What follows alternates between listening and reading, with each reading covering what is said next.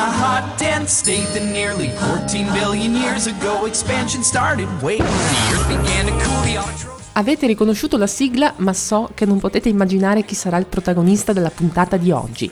Naturalmente avrete pensato a Sheldon Cooper, che in effetti ci farà compagnia per l'argomento che vado a trattare. Argomento che ha a che fare con l'universo che si espande, con stelle e galassie che si allontanano o si avvicinano a noi, ambulanze che sfrecciano con le sirene accese, treni che arrivano e gente che ci rincorre sparandoci addosso. Sarà una puntata all'insegna della confusione? Certo che no. Prima di svelare l'argomento, però, facciamo bene le presentazioni, caso mai qualcuno non avesse idea di chi sia Sheldon Cooper. È un personaggio inventato, di quelli per cui il detto se non ci fosse bisognerebbe inventarlo, funziona al contrario. Nel panorama delle sitcom un tipo del genere non esisteva. Così è stato inventato ed è stato un successo. La sitcom di cui è protagonista è americana, The Big Bang Theory, trasmessa dalle reti Mediaset. Sheldon e i suoi amici sono ricercatori universitari, i classici super nerd, gli intelligentoni che a scuola tutti prendevano in giro. Qui invece sono i protagonisti, che incarnano tutti i cliché tipici dei secchioni. Sono un po' strani e fissati, negati nello sport, appassionati di fantascienza e fumetti. La cosa divertente è che dovendo star dietro a Sheldon, che è un fisico teorico, e ai suoi amici, un ingegnere, un astrofisico e un fisico sperimentale, le puntate sono farcite di riferimenti a concetti scientifici che molto spesso mettono in difficoltà gli altri personaggi della serie, quelli che la scienza non la masticano affatto, ma che magari hanno un bell'aspetto e una vita sociale molto attiva. Fatta questa doverosa premessa sul mondo di The Big Bang Theory, torniamo all'argomento di oggi. Stelle che si spostano e ambulanze che sfrecciano hanno in comune qualcosa che si chiama effetto Doppler.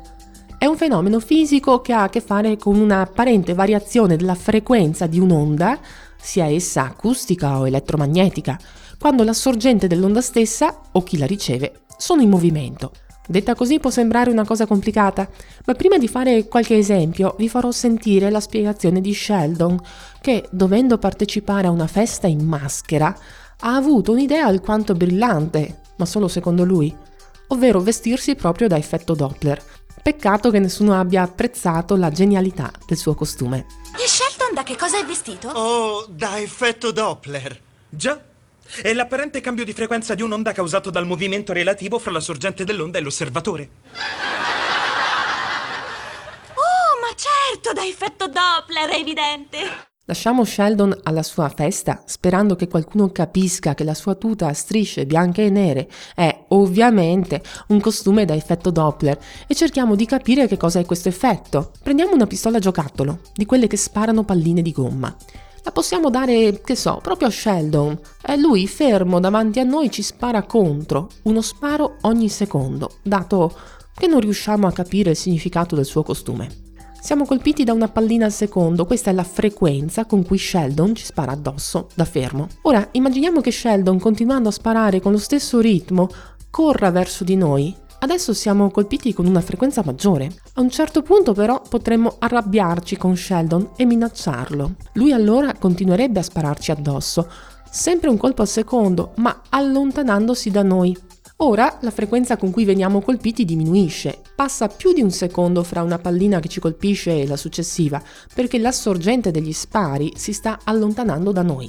Quando chi spara si muove, quindi, cambia la frequenza con cui noi riceviamo i colpi, anche se chi effettua gli spari mantiene sempre la stessa frequenza di 1 al secondo. Questo in sostanza è l'effetto Doppler e lo si misura ogni volta che c'è movimento relativo fra una sorgente di segnale e un osservatore. La sorgente di segnale può essere la pistola che spara una pallina al secondo, la sirena dell'ambulanza o la radiazione emessa da una stella. Fenomeni molto diversi fra loro, ma hanno tutti una loro frequenza intrinseca.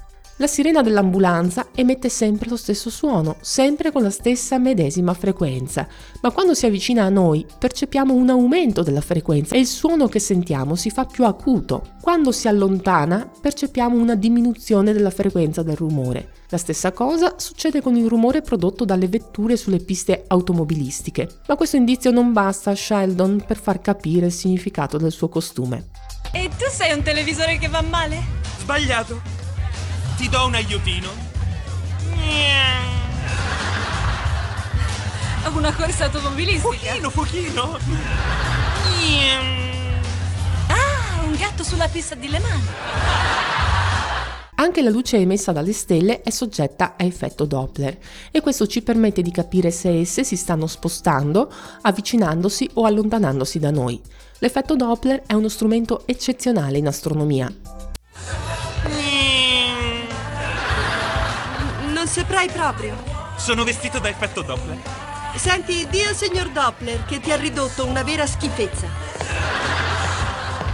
Perché non dici alle persone che sei una zebra? Perché non dici alle persone che sei l'ottavo nano? Perché sono Frodo. Come io sono l'effetto Doppler, è chiaro? Per effettuare questa misura è necessario scomporre la luce delle stelle, ottenere quel piccolo arcobaleno caratteristico chiamato spettro. Sugli spettri stellari troviamo delle righe scure, tipiche, che corrispondono a frequenze ben precise. Ora, se la stella è in movimento, noi che raccogliamo la sua luce e la analizziamo, noteremo che queste righe non sono nella posizione prevista, sono spostate verso frequenze minori se la stella si sta allontanando da noi, verso quelle maggiori se c'è invece un avvicinamento. Possiamo leggere lo spostamento della stella impresso nella sua luce, così come noi la misuriamo dalla nostra posizione di osservatori. Possiamo effettuare la stessa misura anche sulla luce emessa da intere galassie. Ciò ha permesso di rilevare un allontanamento generale, ma si è arrivati a capire che non si tratta di un fuggi-fuggi di galassie, è l'universo intero che si sta espandendo. Gli oggetti che osserviamo ci appaiono in allontanamento, così come si allontanano i puntini disegnati sulla superficie di un palloncino che viene gonfiato. Trasformare tutto questo in un costume per una festa in maschera è un'impresa difficile anche per Sheldon Cooper. Infatti sembra proprio che non gli sia riuscita. Ci avete fatto qualche amicizia? Da come hanno reagito al mio costume ci sono gli estremi di un'accusa al sistema educativo americano. Perché tu sei una zebra, giusto? A questo punto dovrei arrendermi. È arrivato il momento dei saluti. Io vi do appuntamento alla prossima puntata di Stelle TV.